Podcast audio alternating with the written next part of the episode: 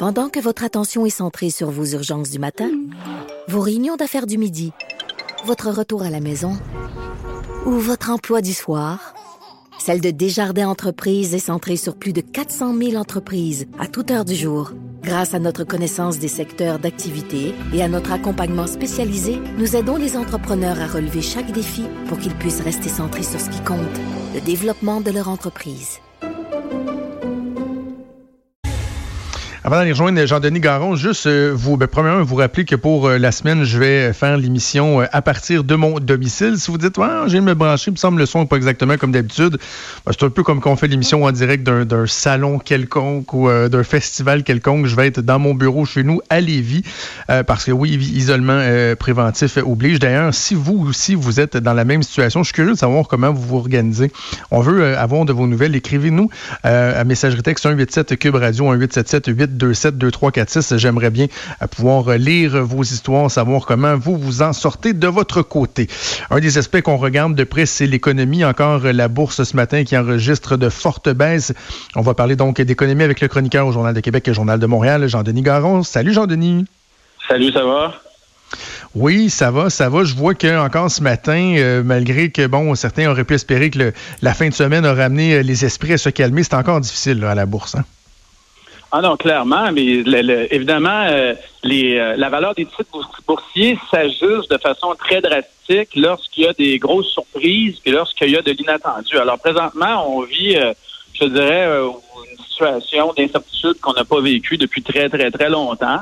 Alors, il faut s'attendre à ce qu'il y ait, si tu veux, du, rebond, de la variabilité, du, que, que ça monte, ça descende. Là, il faut dire aux gens qui ont des portefeuilles, là, soyez patients paniquez pas, liquidez pas vos fonds de retraite, là, mhm. euh, soyez euh, soyez zen. C'est difficile, là, euh, c'est difficile de, de, de, mettre ça en pratique, mais il faut vraiment prendre du recul par rapport à la situation qui vend euh, dans ce cas-ci? Parce qu'il me semble que le conseil que tu viens de dire là, on l'entend euh, répéter euh, à nauséam, mais il reste que si les marchés baissent, c'est qu'il y a des gens qui vendent. Donc, il y a des gens qui, cet appel-là, l'entendent pas, puis qui vont décider de, de, céder un peu à la panique, puis d'essayer de tout vendre à tout vent.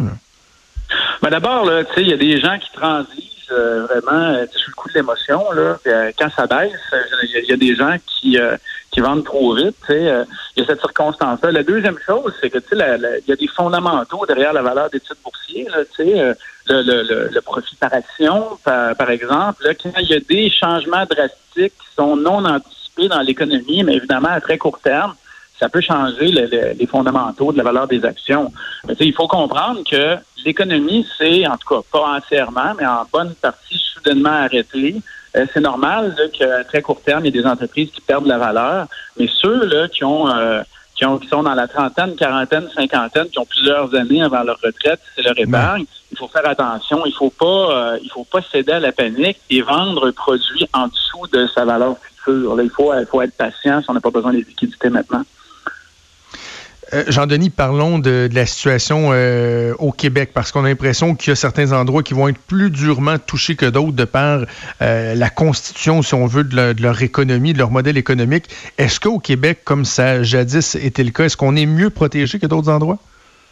Bon, c'est ce que j'écrivais un matin, Jonathan. D'abord, là, je pense que au Québec, depuis quelques années, on a fait des efforts budgétaires importants pour, si tu veux, ramener une certaine santé financière au gouvernement mettre de l'argent dans le dans, dans le fonds des générations, être prudent. Évidemment, le budget qu'on a présenté récemment au gouvernement du Québec, qui est déjà malheureusement passé date, étant donné le, le, changement de circonstances, c'était quand même un budget qui euh, qui euh, présentait des surplus. Alors, dans cette situation-là, ça met le Québec en meilleure posture pour faire face euh, pour faire face à la crise et ça met le Québec dans une, une situation où on va être capable, si tu veux, d'emprunter on fait des déficits à court terme, et on en parlera des chiffres si, tu veux, on va être en mesure d'emprunter à court terme pour faire face à cette euh, euh, faire face à la situation sans mettre euh, les finances publiques du Québec à sac pour les 50 prochaines années. Et là, ça, il, faut bien le comment je, dire, il faut bien le, noter.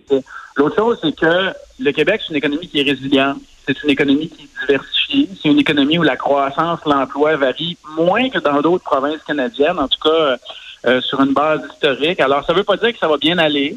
Ça ne veut pas dire que dans les circonstances, on va continuer, on, on, vivra pas de petite récession, mais comme on a une moins grande partie de notre économie qui est associée aux ressources, par exemple, comme c'est le cas euh, de l'économie de l'Alberta ou de l'économie de Terre-Neuve au Labrador, les ressources sont plongées complètement. Comme, comme on a moins de moins de gros secteurs dans notre économie qui accaparent une grande partie de notre PIB, c'est sûr que ça rend notre économie plus résiliente. Mais là, il faut se, je pense qu'il faut s'ouvrir les yeux. Là, on va avoir un ralentissement solide et peut-être une petite récession. Euh, et là, ça va dépendre de l'évolution des événements. Euh, tu parlais, tu mentionnais les, euh, déficits. François Legault a, répété à plusieurs reprises que bon, on avait un fonds de 14 milliards là, qui pouvait nous aider si jamais on avait un ralentissement important, si on a des investissements importants à faire. On vient de perdre euh, Jonathan. On va le, on va le rebrancher. Euh, donc oui, Jean-Denis, on peut, euh, on peut poursuivre tous les deux ensemble à ce moment-là. ben oui, ben regarde, le, le, le bon, du côté des journalistes, du côté du gouvernement, on nous a beaucoup répété qu'on avait quelque chose à Québec qui s'appelle la réserve de stabilisation. On nous présente ça comme un, si vous voulez, un fonds d'urgence, un bas de laine de 14 milliards.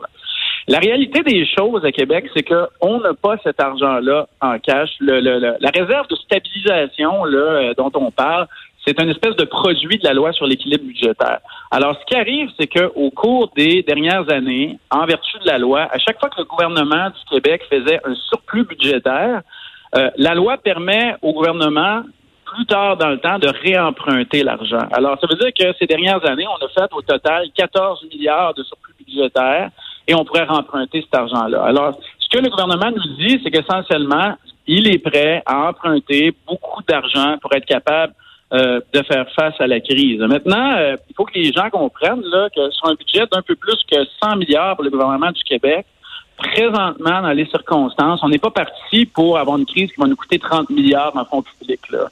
Euh, on est d'abord au niveau de la, système de santé, c'est là l'importance de toutes les mesures qui sont mises par la, santé publique.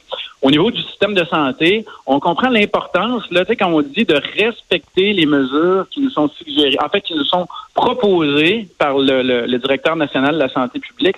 L'important, c'est de s'assurer qu'il n'y ait pas une influence trop grande dans les hôpitaux pour que les coûts de santé euh, deviennent, euh, demeurent contrôlés. Maintenant, le gros coût pour le gouvernement, là, avec cette crise-là, c'est sur ses revenus. Parce que, bon, euh, les gens restent chez eux. Les gens dépensent moins.